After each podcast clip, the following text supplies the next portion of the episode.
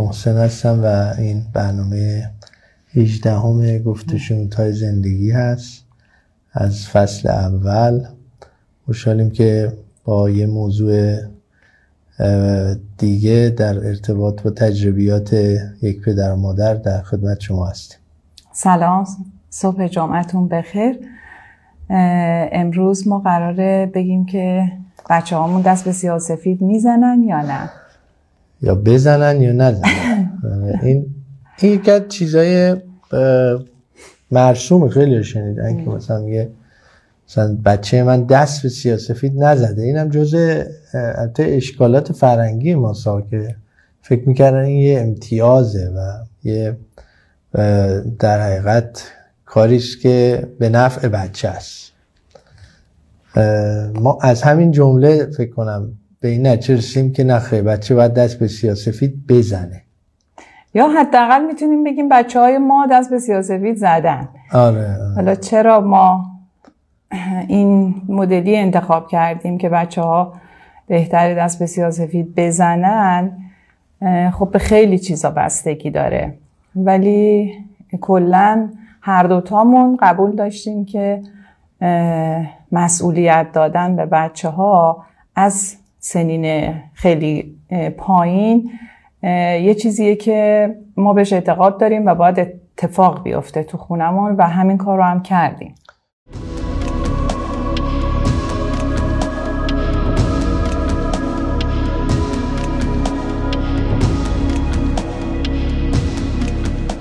یه وقتی توی مقطعی نگاه کردیم دیدیم خب ما 6 تا بچه تو خونه داریم، تو سنین مختلفن، خود غذا و عرض کنم که پخت و پز روزانه اصلا یه مشغولیت جدیه، بعد لباسه، بعد نمیدونم شستشوه، اتوه، تا کردن، کنار گذاشتن ظرفاست. یعنی موضوع واقعا اداره خانواده بزرگ خیلی پر مسئله است و بچه ها نمیشد که از نظر ما نمیشد که فقط بشینن نگاه کنن و مثلا این جمله که بعضی خانواده ها من میشنم مثلا میگه مامان این پیرن من کو؟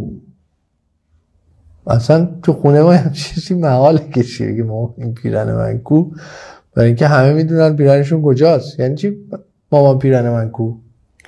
راستش اون اولین بار که ما این کارو کردیم من یادمه خیلی از اینجا شروع نشد، چون ما بچه ها خیلی کوچیک بودن وقتی که مهاجرت کردیم برای اولین بار. خب طبق عادتی که داشتیم از قبل وقتی بچه ها میرفتن مدرسه من براشون تغذیه آماده میکردم، یعنی برای هر کدومشون باید یه ساندویچ، یا چون هم میخواستیم مثلا غذای خونه رو بخورن یا برهاد یه خوراکی سالمتری بخورن، باید برای هر کدومشون صبح بیدار می شدم یه ساندویج، یه میوه، یه چیز اینجوری آماده می کردم. من یادم از اونجا شروع شد که شما گفتی بذاریم بچه ها خوراکی روز مدرسه شون رو خودشون آماده بکنن. بله از اینجا حالا شما حافظت دقیق تر، ولی به هر حال چیزی که ما رو اذیت میکرد و من به خصوص خیلی نسبت بهش موضع داشتم این بود که مثلا یه خونه ای رو شما تصور کنید که مادر خانواده، خب پدر خانواده مثلا داره کار میکنه و درگیر، مادر خانواده از صبح مشغول یا تو آشپزخونه است یا تو چه میدونم رختار رو داره چیکار میکنه. البته توجه داشته باشید ما از وقتی که بیرون ایران زندگی کردیم تقریبا از ابتداش خدمتکار تو خونه داشتیم و علاوه بر وجود خدمتکار و اینکه میشد اساسا مثلا بعضی کارا رو ما بگیم خب این که هست مثلا داره کار میکنه، به این جنبندی ما رسیدیم که نه، بچه‌ها باید مسئولیت قبول کنن. من یادمه که یکی از همین خدمتکار یادمه کدومشون صداش کردم گفتم تو خونه ما به یه دلیل حتما اخراج میشی. گفت چی؟ گفتم اگه باعث بشی بچه‌های من لوس بشن و کار نکنن. همین میخوام بگم، یعنی از این ور شروع نشد که ما حالا غذا رو کی بپزه، نمیدونم لباس رو کی، از این ور شروع نشد. از اونجا شروع شد که ما خواستیم واقعا بچه ها هم مسئولیت پذیر بودن رو احساس بکنن، هم توانمند بشن. واقعا این که ما تو ذهنمون محدودیت بذاریم که بچه از چه سنی میشه بهش مسئولیتی واگذار کرد. من خودم معتقدم از خیلی خیلی خیلی سن کم، یعنی از اون روزی که بچه متوجه میشه صحبت‌های ما رو، کم کم میتونه معنی مسئولیت پذیر بودن رو احساس بکنه و با چیزای خیلی کوچیک مشارکت کردن رو احساس بکنه بیشتر شده. من یادم مهدی که اون موقع که این پروتکل تو خونه ما اجرایی شد، مهدی فکر کنم 3 سالش بود. آره 3 سال. آره حالا 3 سال به حال به قدری بود که میفهمید که یه اتفاقی، یه قانون جدیدی تو خونه گذاشته شده. وقتی همجوری داشت نگاه میکرد که خب مثلا من حالا چیکار کنم، چون اونم بالاخره تو جمع بچه ها بود، گفتم شما هم کفشا رو جفت میکنی. یعنی مهدی مسئول کفشا شد تو 3 سالگی. کارش این بود که وقتی ما خانواده بزرگی بودیم دیگه، فرض کن اگه 2 جفتم کفش ما داشتیم میشه 12 تا، ببخشید 16 جفت کفش. بعد این 16 جفت کفش اگه به هم ریخته بود یه چیزی مثل دم در مسجد بود. مهدی کارش این بود که وقتی که مثلا حالا صبح ظهر یه وقتی که بالاخره همه تو خونه بودن، این بچه باید میرفت و کفشا مرتب، و اگه کفشا نامرتب بود کسی که باید پاسخگو بود مهدی بود. دقیقاً. این از کوچیکه.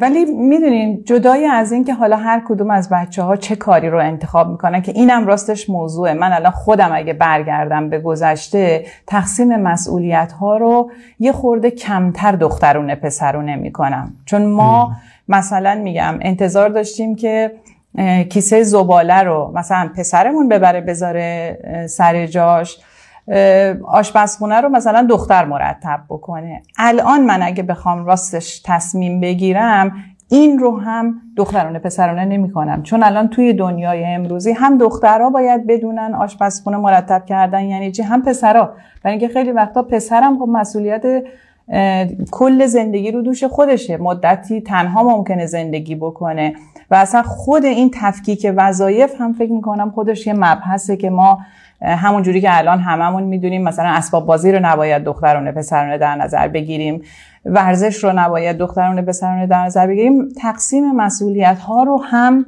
فکر میکنم اگه به عقب برگردم من این رو در نظر میگیرم که دخترانه پسرانه نکنم. تو من یادم وقتی در مورد غذا پختن شروع کردیم، ما یه سهمی هم به محمد دادیم، پسر بزرگ ما. اونم از اول میدونست که یه روز در هفتن بعد اون غذا بپزه، یعنی یه روزی گفتیم آقا تش بیارین 6 روز هفته است، 7 روز هفته است، حالا 2 روزش رو مامان زحمت میکشه و غذا میپزه، ولی 5 روز دیگه باید تقسیم شه. گفتیم چیکار کنیم؟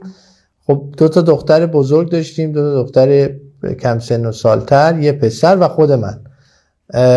خلاصه قرار گذاشتیم که یه بزرگ یه کوچیک، آره یه بزرگ یه کوچیک تیم بندی کردیم و نوشتیم روی در یخچال فکر میکنم که خلاصه امروز وقت غذا پختن مثلا فلانی و فلانی، یعنی مثلا مشخص بود که امروز این 2 تا دختر هستن، مثلا فردا پسره، پس فردا منم، یعنی یه حالت گردشی. البته حالا من یه اعترافی بکنم، من خیلی شما و محمد خواستم اینو بگم، پسرا رو پست خودم نبودم، چون واقعا من بلد نیستم. آقا دیگه بالاخره صادقانه آدمت بگه دیگه، من قضا واقعا بلد نیستم، تا الان یاد گرفتم این چیزایی، ولی خب جور منو یه وقتای فرشته کشید، یه وقتای بچه‌ها کشیدن، ولی به هر حال از اولش برای اینکه این حس به بچه‌ها داده بشه که همه مسئولن، خب یه چند وقتی یه چند باری میدیدن که منم تو آشپزخونه میرم. یعنی نمیشه شما به بچه هاتون راستش یه تصمیم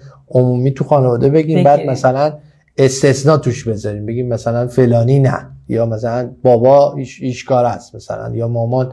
این واقعا خیلی نکته مهمیه، ولی به هر حال باعث شدیم که جاتون خالی کلی برنج شفته و نمیدونم غذای سوخته و شور و بی‌نمک و دیگه یک وضع وخیمی، ولی ثمرش رو الان داریم میبینیم، واقعا ثمرش رو الان داریم میبینیم. و بچه ها با اینکه هنوزم از نظر معیارهای بعضی از خانواده‌ها هنوز بچه‌ن. مثلا نمیدونم الان دخترای 18 ساله بچه به حساب میان یا نمیان، ولی مثلا الان واقعا بچهای ما همشون مستقلن. واقعا بچه 18 سال به بالای وابسته و حتی بچه‌ای که با ما زندگی کنه و به نوعی به ما بند باشه نداریم. هر 5 تا بچه‌ای که بالای 18 سالن الان مستقلن، یعنی از درآمد مستقل شدن، از کار و از نمیدونم زندگیشون و از بشور و بپز و همه کار مستقل شدن. اینو از کی شروع کردیم؟ از 10 سال قبل. 10 سال قبل. یعنی شما باید تحمل اون روزای اولی که بچه‌ها، خب البته شاید تا همین روزای آخرم بود، حالا نمیگم غذای شور بود یا نمیدونم بی‌نمک بود یا شفته بود، موضوع سلیقه هاست. مثلا ما یکی از بچه‌هامون خب به غذاهای آسیایی خیلی علاقمند شد، یک چیزایی درست بود مامانش دوست داره، ولی خداییش من هیچ فکر می‌کنم که چرا باید آدم این چیزا رو بخوره وقتی مثلا قرمه سبزی هست، به نتیجه نمیرسم. یا اون دختر ما، 2 تا از بچه‌هامون، 2 تا از دخترها خب گیاهخوار شدن و دیگه گوش نمیخورن که اینم یکی از مشکلات منه. من همینجا باز این چند بار تا حالا اعتراض کردم از این که تریبون، ولی خب به جایی نرسیده. به هر حال باید خیلی چیزا رو تحمل کنین. کلا اینو بدونین، یعنی هممون باید حواسمون باشه تربیت و رشد بچه یه اتفاق یهویی نیست و یه وقتی داره و یه زمانی داره و یه انرژی رو پدر مادر واقعا باید صرفش بکنن. اصلا اینجوری نیست که شما مثلا یهو توی 15 سالگی یا 20 سالگی بچه‌تون تصمیم بگیرین که حالا اینو تبدیل به یه بچه دلخواه بکنید. اصلا همچین اتفاقی محال بیفته. روند تبدیل شدن اون بچه به بچه‌ای که حالا دلخواه شما هست یا نیست توسط خود شما و در طول مثلا 20 سال اتفاق افتاده. یعنی 20 سال طول کشیده تا این بچه اونی بشه که وقتی شما میبینیش کیف کنی یا وقتی شما میبینیش. راستش بچه دلخواه هم خب همیشه اون بچه‌ای نیستش که من و شما از نظر شما دلخواهه. بعضی وقتا اصلا همین موضوعی که ما توی عنوان این برنامه‌مون گذاشتیم، بعضیا این رو میپسندن، یعنی دوست دارن که بچه‌شون دست به سیاه و سفید نزنه، اینو یه ارزش میبینن. هنوز هم هست این موضوع، یعنی من میبینم که بعضیا هنوز با افتخار از اینکه بچه من دست به سیاه و سفید نزده و فقط درسش رو خونده حمایت میکنن و خب غلطه. خب از نظر ما غلطه، ما داریم تجربه خودمون رو میگیم دیگه، ولی شاید بعضیا. من راستش نمیدونم تصور اون کسانی که فکر می‌کنن اگر یه بچه فقط درسش رو بخونه و هیچ کاری یاد نگیره و هیچ کمکی نکنه، هیچ مسئولیت نگیره، با دنیایی روبرو میشه که یه همچین آدمی رو میپذیره. برام جالبه که اون ذهنیت چیه، چون دنیایی که ما بچه رو داریم به سمتش میبریم و رشدش میدیم که وارد اون بشه، اصلا یه همچین آدمی رو نمیپذیره. آدمی که هیچ مسئولیتی رو قبول نمی‌کنه، کلا یه لیوان آبم بعد شما بیاری بدی دستش.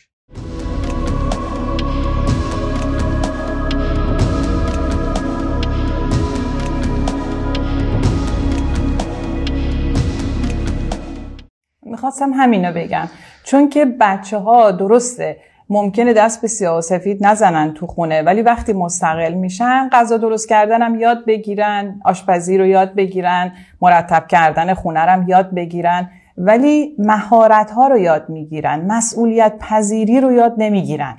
با آموزش دیدن آشپزی، با آموزش دیدن کلاس آشپزی بچه میتونه یاد بگیره که چجوری قرمه سبزی درست کنه، بله از گشنگی نمیمیره.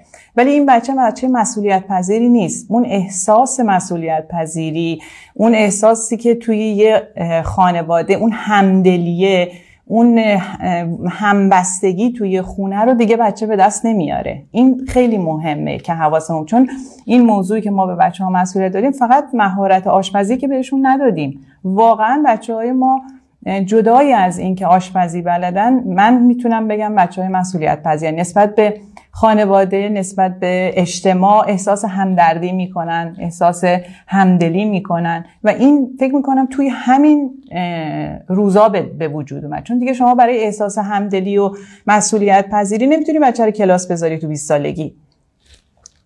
خب آره دیگه، واقعا یه فرقی بین آدمی که مجبور مسئولیت قبول کنه یا آدمی که خودش خواسته مسئولیت قبول کنه. اون روندی که شما میگی بله، آدم توی سنینی دیگه میبینه چاره ای نداره، یعنی گرفتار شده و دیگه بالاخره از گشنگی یا میمیره یا باید غذا درست کنه و نه تنها برای خودش که باید برای یه گروه دیگه همین کارو بکنه، یا به هر حال وظایفی رو ناچار به عهده بگیره و این ناچار بودنه باعث میشه همیشه کیفیت این کار کم بشه. به هر حال که تجربیات ما این بود که اول اومدیم غذاهای روزانه رو تقسیم کردیم، بعد گفتیم خیلی خوب حالا لباسای شما یه مسئله است، چون واقعا شما وقتی 6 تا بچه تو خونن میخوان چه میدونم روزی یه جوراب عوض کنن، 12 تا دونه جوراب مثلا در روز کثیف میشه، یا دیگه لباس رو و زیر و نمیدونم کاپشن و چه و چه و، یعنی یه واقعاً یه پروژه است.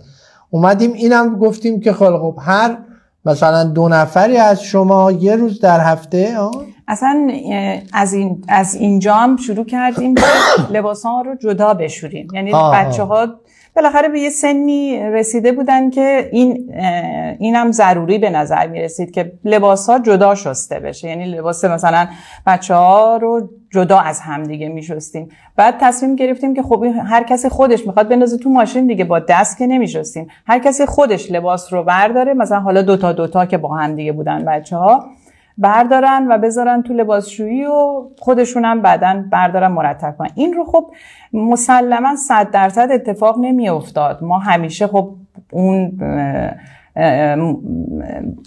اون جریان رو هم نظارت می کردیم هم کمک می کردیم، ولی این مسئولیت رو رودوش بچه گذاشتیم که این موضوع پیش نیاد که جورابم کو. آره این خیلی، یعنی خروجیش این شد که دیگه هیچکی نمی گفت جورابم کو، چون جورابش دست خودش بود. لباسم کو، چرا پیرن من چرا اوتو نداره؟ فقط باید به خودش اینو میگفت که چرا پیرنت اوتو نداره، چرا شلوارت نمیدونم نامرتبه، چرا، یعنی همه اون سوالایی که تو بعضی خانواده‌ها بچه‌ها پدر مادرها میپرسن، اینجا بچه‌ها بعد خودشون میپرسیدن که چرا من بعضم اینجوریه، چرا این کارو نکردم. دقیقاً.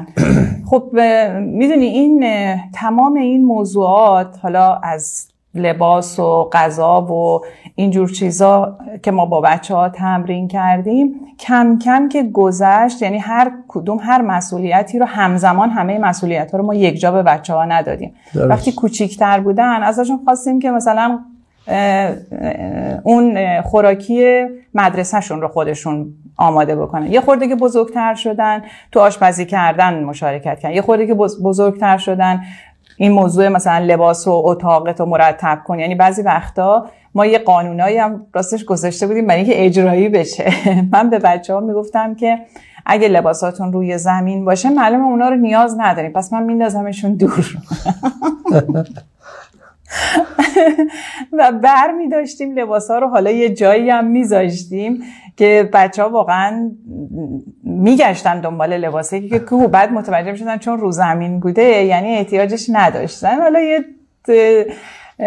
ترفندهایی هم به کار میبردیم، پیچیدگی هایی هم موقع اجرا آدم بر میخوره، چون بچه های یه ذره خلاصه اهل زبل بازی هم داریم، قایم میکردن نمیدونم اونو میذاشت زیر پشت شوفاژ، کارا یا بالاخره گرفتاریایی داشتیم. ولی حقیقت ماجرا این است که از این که تصمیم گرفتیم به بچه‌ها این فرصت رو ندیم که در زندگی فقط طلبکار باشن یا فقط بخوان، این خیلی نکته سختی است که ما واقعا 100% موفق نشدیم، ولی واقعا یه درصد زیادی آدم باید تلاش کنه که بچهش رو به عنوان یه کسی که فقط میخواد، یعنی فقط میگه به من سهم من کو، خدمات من کو، این خیلی اذیت کننده است و به خصوص در بزرگسالی. حالا وقتی بچه چه میدونم پاشو از خونه میذاره بیرون، میاد تو محیط کار، میاد تو محیط تحصیل، میاد تو محیط زندگی خودش،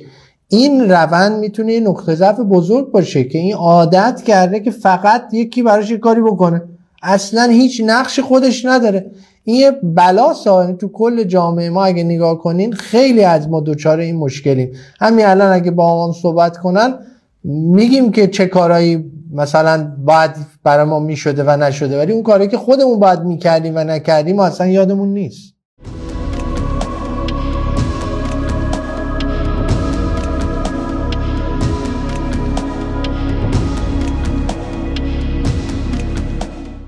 ما چون تعداد بچه‌ها طوری بود که میتونستیم همه مسئولیت‌ها رو هم فردی نذاشتیم، یعنی مسئولیت‌های جمعی هم به بچه‌ها دادیم که حالا یا دوتا یا گروهی یه کارایی رو انجام بدن و این خب خیلی باعث شد که همون دوتا بچه‌ای که با همدیگه مسئولیت انجام میدادن به همدیگه نزدیکتر هم شدن و این رو بچه‌ها تمرین میکنن. بعدن حالا بیرون از خانواده هم میتونن با آدمای دیگه بهتر تعامل کنن. وقتی شما یه غذا رو میتونی اشتراکی با یه نفر دیگه بپزی، مسلماً توی محیط کارت هم میتونی این کار گروهی رو انجام بدی.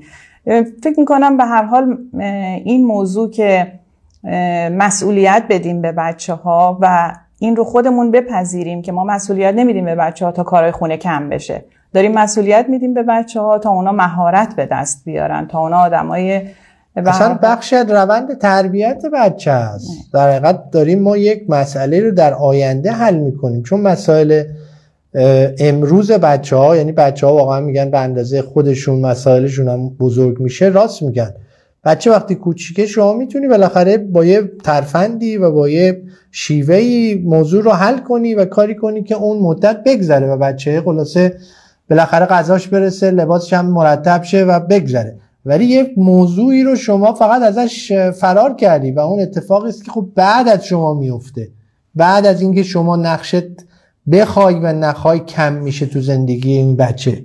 دقیقا، چون ما که همیشه همراه بچه ها نیزیم، همیشه نمیتونیم کاری رو که بچه خودش باید انجام بده رو ما به جاش انجام بدیم. دقیقا.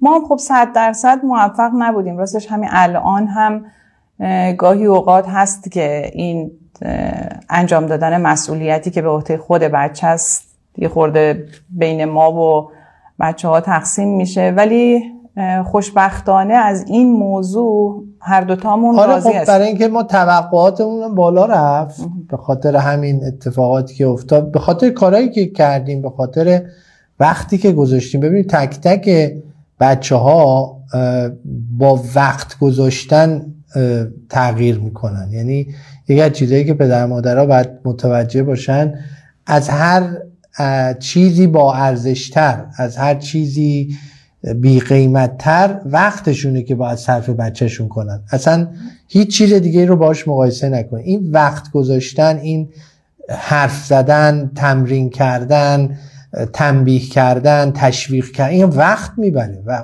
واقعا تو زندگی یه پدر و مادر بچه ها بر اساس میزان وقتی که روشون صرف شده به نظرم میشه انتظار داشت که خب چه نتیجه بگیریم. لذا گاهی اوقات خب شما خیلی وقت میذاری، خیلی تلاش میکنی، رو خیلی مسائل تمرکز میکنی، ولی مثلا 70%ش رو موفق میشی، چون بالاخره اون سمت قسم یه آدم مستقل از شماست. بچه شما هست ولی یه آدمه، یعنی خودش هم باور داره، تحت تاثیر دوستاش، تحت تاثیر محیط فضای مجازی و اینترنت و خیلی چیزا هست که باعث میشه بعضی حرفای شما اصلا شنیده نشه. حالا القصه ما فکر میکنیم واقعا بچه‌هایی که دست به سیاه‌سفید نزدن بچه‌های مناسب زندگی واقعی نیستن و پیشنهاد و توصیه‌ام این است که همه باید تلاش کنن که بچه‌شون دست به سیاه‌سفید بزنه. میدونی این وقتی که شما الان بهش اشاره کردین که ما توی موضوع دیگه هم توی یه برنامه دیگه هم در موردش صحبت کردیم، ما به هر حال وقتمون رو داریم برای بچه ها صرف میکنیم، ولی وقتمون رو صرف میکنیم تا لباسای بچه رو مرتب کنیم.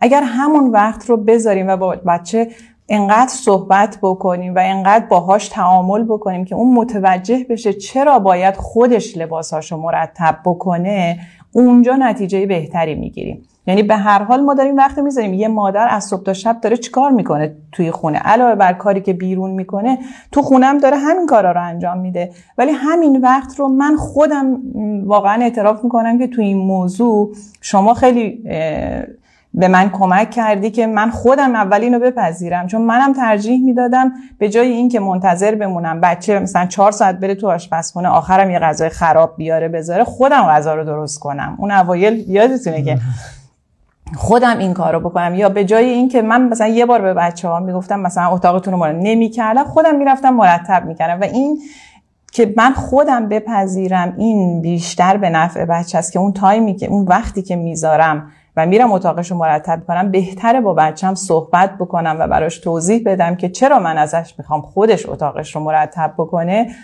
الان یعنی به مرور خودم این رو، اول باید ما خودمون متوجه بشیم که برای چی از بچه‌ها میخوایم که مسئولیت‌های کوچیک زندگیشون رو خودشون به عهده بگیرن. اگر اینو بپذیریم حتما اون وقت رو اینجوری صرف میکنیم، براشون توضیح میدیم و وقتی اونا متوجه بشن واقعا حتما همکاری میکنن و این نتیجه که الان ما گرفتیم و ازش خوشحالیم رو همه میتونن تجربه کنن. راستش تو خونه ها هماهنگی بین پدر مادر خیلی تو این تغییرات موثره. یعنی شما توی خونه ای که مثلا پدر هیچ مسئولیتی در قبال هیچ چیزی، فقط مثلا میگه من پول دارم میدم دیگه به عهده نمیگیره، خیلی سخت میتونیم به بچه ها بیاموزیم و قانع کنیم که آقا ظرف نشستن مسئولیتش با اون بالاخره با یکی هست دیگه، یکی باید این ظرف رو بشوره، یکی باید این گوشه اتاق رو تمیز کنه، یک کسی بالاخره باید این کارو بکنه. و یکی از تلاشایی که همیشه ما داشتیم تو خونمون این است که بچه‌ها حس کنن یه جور رقابت برای اینکه مسئولیت پذیرتر بشن. یعنی حالا نه تنها بیای غذا درست کنی برای خانواده‌ات، نه تنها بیای لباسای خودت رو بشوری، بلکه اگه دیدی داداش کوچیکت هم نیاز به کمک داره بهش کمک کنی، بلکه اگر دیدی مثلا مادرت هم الان مثلا کمرش درد میکنه بهش کمک کنی. نه اینکه باز ما یه سری آدم ما آهنی تربیت کنیم که بگن خب بنده که کارامو کردم، تیک تیک تیک به من چه دیگه، باقیش به من چه. اینم اتفاقی است که گاهی اوقات میفته و در حقیقت ما رو به سمت بد این تیپ تربیتی، چون مثلا حالا همیشه میگن مدارس انگلستان و مدارس بریتیش مدلشون اینه که خیلی بچه ها آنکادر، منظم، ترتمیز، سر وقت، نمیدونم همه این کار، ولی اصلا بهشون یاد نمیدن که به غیر از خودت برای بقیه هم کاری کردی یا فقط داری برای خودت کار میکنی. درسته غذا درست کردی، غذا آوردی، غذا پختی، ولی آیا فقط برای خودت؟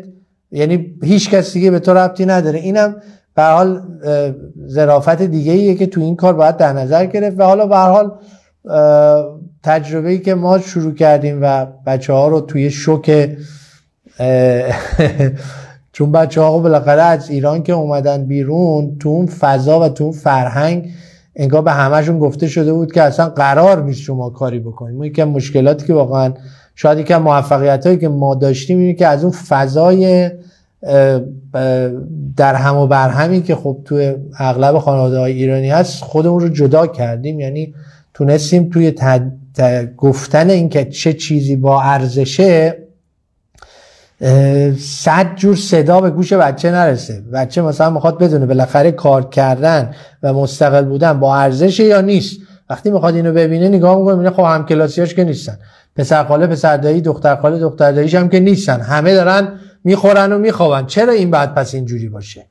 این یکی از به هر حال گیر و گرفتاییه که تربیت بچه‌ها توی محیط خیلی، یعنی از مزایای مهاجرت خلاصه یکیش اینه که شما وقتی میخوای تصمیم بگیری و بچه‌تو به سمتی ببری که فکر میکنی درسته، یهو مثلا خالش نمیاد بگه که اوا چرا تو داری ظرفا رو میشوری، بده من خودم میشورم.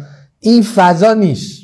بچه امرو نوبتش باید ظرفا رو بشوره دیگه. حالا اینکه خالش بیاد، بعد دوره داییش بیاد، بعد دوره عمش بیاد، یا نمیدونم یکی اونور بگه که وای چی بچه اذیت شد، نمیدونم خیلی داستانای هر حال اینجوری دیگه تو مهاجرت شما نداری. نه خب این شانس ما شاید بود از این جهت. حالا به هر حال بودن کنار خانواده خوبیای خیلی زیادی داره که ما اونها رو از دست دادیم با مهاجرت کردن، ولی خب تونستیم از اون منافعی که هست استفاده بکنیم که یکیش هم همینه، چون واقعا نگاه دیگران هم به این موضوع و صحبتاشون روی بچه ها واقعا تاثیر میذاره. یعنی اگر ما یه تصمیمی میگیریم و کنار خانواده زندگی میکنیم خوبه که اونا هم در جریان باشن و اونا هم همینجوری که محسن گفت موقعی که بچه داره یه مسئولیتی رو انجام میده نگاهشون هم راستا با شما باشه که به هر حال این مدل تربیتی موفق تر باشه.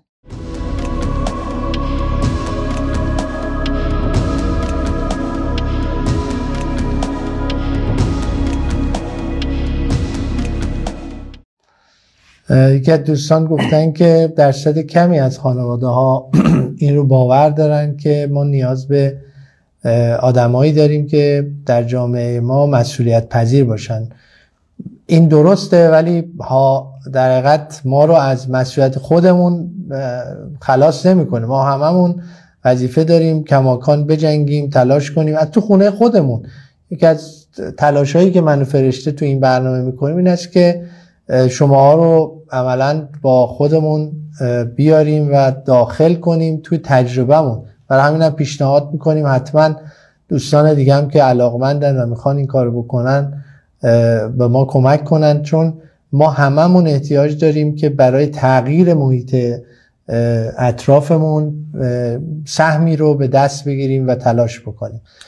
چون خیلی ها راستش وقتی که ما برگشتیم ایران با دیدن رفتار بچه ها به ما این رو میگفتن که دوست داشتن، یعنی اخلاق و رفتار بچه های ما رو دوست داشتن و کم کم که ما با هم دیگه فکر کردیم دیدیم که خب این کارهایی که شاید اتفاق افتاده باعث شده یه همچین اخلاق و رفتاری توی بچه ها شکل بگیره که خود اون آدم ها حاضر نبودن همین رفتاری که ما با بچه ها کردیم رو با بچه های خود یا انجام نداده بودن. به هر حال شاید این برنامه به یه شکلی برای این هم شکل گرفت که ما بیایم با اون چیزایی رو که خودمون تجربه کردیم با بچه ها با بقیه به مشارکت بذاریم که بدونم واقعا کار خارق‌العاده‌ای هم نکردیم، فقط واقعا برای هر کاری که کردیم، هر تصمیمی که گرفتیم با همدیگه اول مشورت کردیم، با همدیگه اول به نتیجه رسیدیم و اینو با بچه‌ها در میون گذاشتیم. فکر می‌کنم یکی از نقاط موفقیت این بود. برای خوشحالیم ما در حقیقت 2 جلسه دیگه از فصل اول در خدمت شما هستیم و 2 موضوع دیگر رو ازش صحبت خواهیم کرد. منتظر همراهی ها و مشارکت شما میمونیم. این برنامه در اینستاگرام ضبط میشه ولی تو اغلب شبکه‌های اجتماعی در دسترس شما هست. اونایی که فرصت کمی دارن میتونن این برنامه رو تو پادکست ما گوش بدن و امیدواریم که مفید باشه و باعث تغییری در دنیای اطراف ما و جامعه‌ای که درش زندگی میکنیم بشه. خیلی متشکرم، روز همتون بخیر. ممنون که همراه ما بودین. خدا نگهدار.